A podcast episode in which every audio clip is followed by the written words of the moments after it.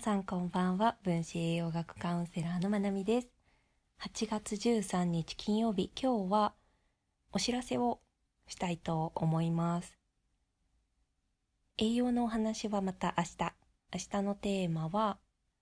食事を気をつける優先順位についてお話をする予定です。皆さんいつも聞いてくださってありがとうございます。なのでお知らせ系はいいかなっていう方はまた明日聞いてもらえたら嬉しいです。いつもありがとうございます。お知らせなんですが、私のカウンセリングの内容と価格を変更します。そのことに関して、インスタグラムに投稿があるので、興味がある方は見ていただけたらと思います。私が話してもいいんですけど、ただ説明を読むだけっていう感じになっちゃうので、文字で見てもらった方がいいかなって思います。概略としては今までは初めての方もリピーターとして継続で来てくださっていた方も同じ料金で行っていたんですがそれがそれぞれ変わりますよっていうところですね。なので気になる方はインスタグラムへお願いします。概要にリンク貼っておきますね。で、その他お知らせが2点あって昨日、ポッドキャスト2本上げています。副腎疲労ミーティングっていうタイトルで腸活の話の前に1本上げてるんですね。で、それでも話してることなんですが、副腎疲労って同じ悩みを持っている人で集まって、私から知識のシェアをしつつも、みんなが取り組んでいること、たり情報とか悩みをシェアお互いにできる場参加者同士でインタラクションができるような会にしたいなって思っています。で、副腎疲労に関しては、やっぱり心とか思考の癖っていうところがやっぱり大きく影響を与えているなって私自身感じています。体の症状として副腎疲労だけど、まあ、その人自身がこうその人としっかりつながりを持てていて自分の人生に価値を見出していて自尊心が高くって目的人生の目的があるってそういう状態の人って副腎疲労ってなかなか長期でやらないんじゃないかなって思っていてやっぱりこう病気ごとで似たような思考パターンっていうのが存在するんですね。そういうのを学んできたのが PNT なんですけどその辺の知識も含めてシェアできたらいいかなって思っています。であと一つは同じような感じで PMS で悩んでいる方向けのミーティングの場を設けたいと思っています。でここでは私がいつもオープンな場ではシェアしてない取り組みがあったりするんです。やっぱりホルモンに関しては知識ベースのことをお伝えするのはのポッドキャストとかインスタグラムでやってるんですけど私が使ってこれ良かったよっていうのをあんまり気軽に言えないって思っていて私は。やっぱりホルモンってたった少量で作用するものだしみんながみんな私と同じホルモンの問題を抱えているわけじゃないのでそこを理解するためにしっかりとした前置きが必要なんですよね。からそれについてしっかり丁寧に話せる場っていう意味でも少人数で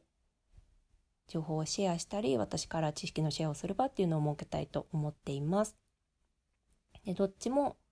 少人数でクローズな場ですね安心安全を感じながら自分のことをシェアできるような場を作りたいなって思っていて、で、かつ、録画なしって考えてます。やっぱり録画されてるってなると、まあ、安心安全度合いってやっぱり下がるものなんですよね。本当にその場で聞きっぱなし、言いっぱなしっていう。で、使えそうな情報だけ持って帰るっていうようなスタイルにしたいなと思っています。なのでリアルタイム参加のみになりますね。で、日にちは今のところ平日だったら水曜日を考えていて、土日であれば土曜日どっちも午前中10時ぐらいからを考えていますで日付が決まったらまたお知らせしようと思うので気になる方はぜひインスタグラムも合わせてチェックしておいてもらえると嬉しいです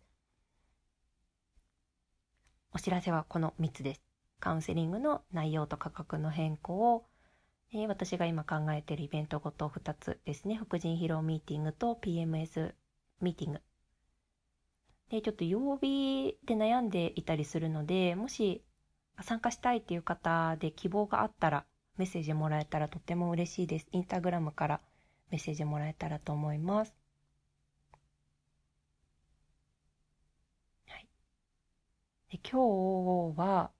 もうここから雑談なんですけど、今日気圧かなり不安定でしたね。場所によっては大雨だったりして皆さんが無事だといいなって思っているんですけど今日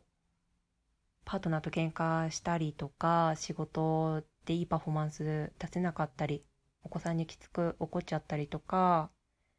理不尽なクレーム受けたりとかそういうのって気圧の影響を大きく受けているのでそういう不調とか何かトラブルに巻き込まれていたりしたら、早く寝ましょう。ゆっくりお風呂入って、まあ、できれば美味しいご飯も食べて、で、でもこの時間なので、皆さんも夕飯過ぎて撮っているかと思うんですが、まあ、早く寝るのがいいですね。私もこの後早く寝ようと思っています。で、まだまだやっぱり気圧って日本本当に安定している時期がすごく短いので、やっぱり普段の取り組みから自律神経系は整えていきたい部分だなって気圧の影響を受けるたびに思いますね。私も今日は若干受けました。最近結構大丈夫だったんですけど、ダメでしたね、今日は。やっぱりこう緩みすぎるというか、気圧が下がると自律神経系の副交感神経に触れるので、やっぱり体がだるく重だるくなったり、まあ、リラックスしすぎてしまう緩みすぎちゃうからやる気が出なかったりとかするっていうのがあるんですよね。まあ、一番はやっぱりそれって私たちの体にもあの原始人の時代原始人じゃないか縄文時代とか狩りをしていた時代から続いている体の中に組み込まれたもプログラミングみたいなものなんですよね。やっぱり雨の日に外に狩りに行ったら怪我をするかもしれないし命に関わるような時代だからそういう日はホラー穴の中でゆっくりするようにで晴れている日には積極的に外に行って狩りに行けるようにやる気も出るし活発に動けるような状態。これはうんある本に書いてあったんですけどタイトル今ど忘れちゃど忘れというか忘れちゃったので話し終わったら調べて概要に入れときます、まあ、そういった内容のが書かれている本なんですね。そんな風に言われる見方とかもあるので自律神経系を調節が効くっていうことはとっても大事でそうれそうあるべきだからから交感神経に触れっぱなし副交感神経に触れっぱなしっていうのはダメだけれども天気の影響を受けることがダメではないんですよね。それって自然に対応して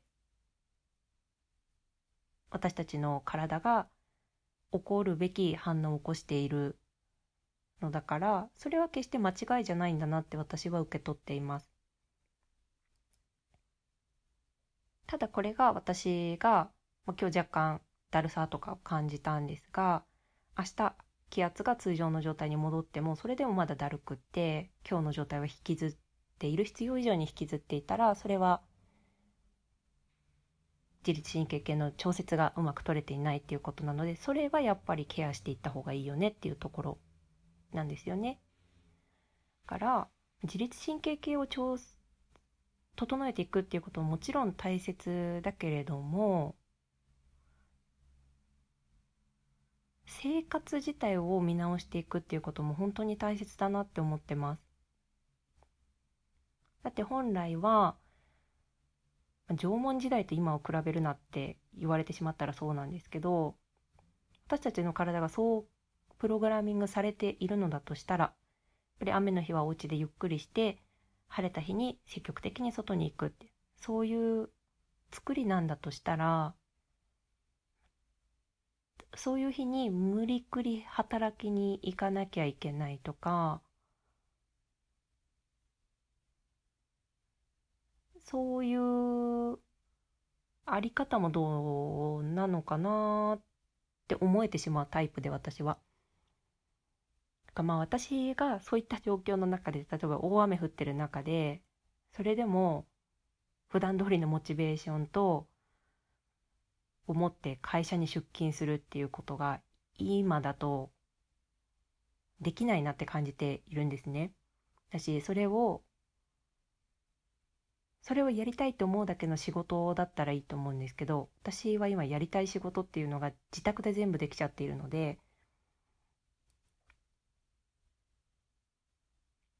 うん、もしほんなんだろうな体調が悪いとか気圧の変化を受けやすいとかいう人ってやっぱりどこかで無理していたりもするんだと思うんです。から生活を見直していくのも一つかなって思います。やっぱり世の中には大雨の時に仕事に行かなくてもいいっていう仕事のスタイルも存在するわけじゃないですか。私みたいな。とかもちろん私みたいな感じでお仕事されてる方ってたくさんいらっしゃるし、まあ、そういった人を見ていいなと思って私もそんな風にしているっていうのもあるしだけれどもそんな中でも無理してでも仕事に行き続けなきゃいけないっていう選択？それを見直すのもいいことだったりするかなってそ見直した結果変えた方がいい変えない方がいいっていう話じゃなくてなんかそれしか選択肢がないって思っていたことに関して点検してみるっていう姿勢はなかなか大切かなって思ってます。なんか雑談から何の話っていう感じになってきたんですけどそう気圧の影響がとても大きい一日だったので是非皆さんいつも以上に自分に優しくして早く寝るのがいいですねっていう話でした。はい。じゃあ、明日は食事を気をつけたい優先順位についてお話ししようと思っているので、また明日聞いてくださったら嬉しいです。皆さんいつも聞いてくださってありがとうございます。